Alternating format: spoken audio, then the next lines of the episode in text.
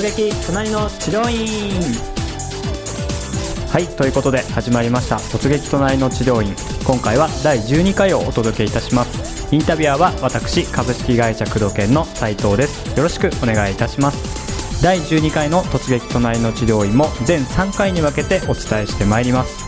今回のゲストは教材制作部門プロダクトマネージャーのジケさんです。ジケさんにはオフィス街にある整骨院に突撃してもらいました。現在お聞きになっているこの回はパート1緊急時の患者さんの心理についてインタビューしている内容となっております。それではどうぞお聞きください。はいそれでは突撃隣の治療院のインタビュー始めてまいります。今回のゲストは、えー治療院マーケティング研究所はい。で、えープロダクトマネージャーの肩書きを持つ 地毛さんです地毛さんよろしくお願いします。はい、よろしくお願いします。はい、あ今急遽ですねはい。録音しているんですけど、ええ。はい、どうやらどっか痛めたようで なんか治療院に駆け込んだという情はい。報が来た、はいそうなんです。どうされたんですか今日は？実はですね、はい。えーまあ、ここ1ヶ月ぐらいなんですけれども、はい。ずっとうん。左の、左手の小指が痛くて、うん。ずっとこうタイプライター打ってますよね。タイプライターってタイプライター。はい。パソコンですね。はいはいタイプしてますよね。はい。そしたら、右はマウス持ってるんだけど、左あ左。の私の手の力の入れ方が悪いみたいで、うん。小指がうん。痛くなってしまった。小指が痛かった、うんはいでずーっと痛くて痛くてしょうがなかった。んですけど、まあ、ちょっと我慢してた、うん。それで昨日はですねちょっと重たい。荷物を持った兼ね合いで、はい。グキッとやってしまってですねもう手首から小指まで全部が痛くなってしまってうんでこれはあのあの噂の腱鞘炎じゃない。か 来たって感じですね。はい。と思って、まあ、でも、痛いから仕事にならないですし、うん。でまあ、どうしようと今日朝考えていて、うん。どっかあの整骨院さんに行ったらいいか、うんでいろいろ考えててちょっと斉藤君にもですね、うん。どこに行ったらいいかってちょっねとチャットで相談したんですね。来てましたね、はい。うん、それでね、まあ、腱鞘炎だとねでもはい。炎症だし使いすぎっていうことがあるから、うん。まあ、どうかなって言ってたんですけどね、はそれでも駆け込んだところが。いそうなんですよ。そこでまあ私も腱鞘炎、まあ、整体肩こりとか腰痛だったらいつも整体行くんですけど、うん。まあ、腱鞘炎となるとですねどこに行ったらいいんだろうと思って、うんうんうん。まあ、いろいろ調べてみたら、まあ、とりあえずは整骨院とか接骨院さんで、うん。まあ、見てもらうのがいいかなと思って、はい。えー整骨院で検索しました。早速ね検索して、でいろいろ調べたんですけど、はい。ちょっとお昼時でねなかなかやあの電話かけても出なかったりとかして。ああそっか休み休憩中だったりとか、そうなんです。そしたらいつも出勤途中にああはい。あ目につく治療院さんがあるんですけど、うん。そこを思い出しましてですね、うん。まあ、そこにとにかく行ってみようと思ってあ行ってまいりました。ねはい。ああでまずい電話した行ったんですか？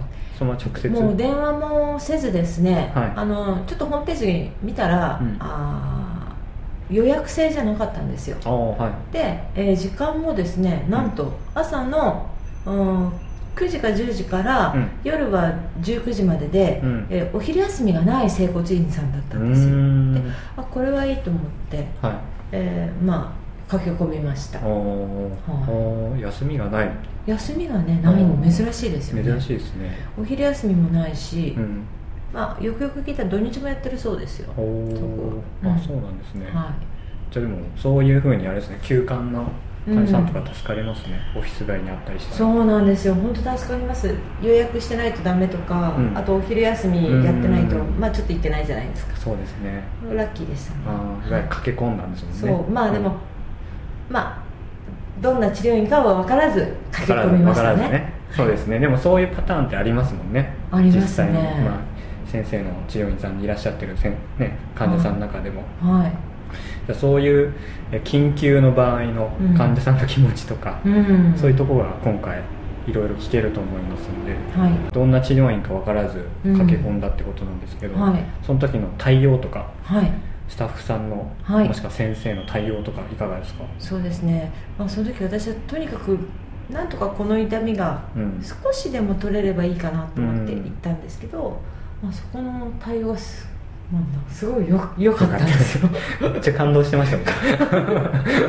そうなんですよ。はまあこのけん私は素人なのでわからないんですけど、はい。腱鞘炎かどうかわかんないんですけど、うん。これあの治りますかねって言ったら、うん。あーまずですねいろいろあのううちは整骨院なのであのレントゲンとか、うん。そういった目に見える形での検査っていうのはできません。はい。言われました。うん。ででも通常僕たちの,、うん。あの経験からいくとですねそういったあの腕痛みっていうのは骨に異常があるんじゃなくて、うん。まあ、筋肉とか、はい。使ってない筋肉硬くなった筋肉とかそういうところが悪さして、あの痛みを引き起こしているっていうのが、うん。まあ多いうん。だからジケさんの手をちゃんと調べさせていただいて、ううんちであの治療ができるかどうかっていうのはちゃんとあのお伝えしますのでご安心くださいみたいな感じうん。ですごく誠実な方感じでしたね。あそうなんですね、はい。規模としてはどういうぐらいなんですか？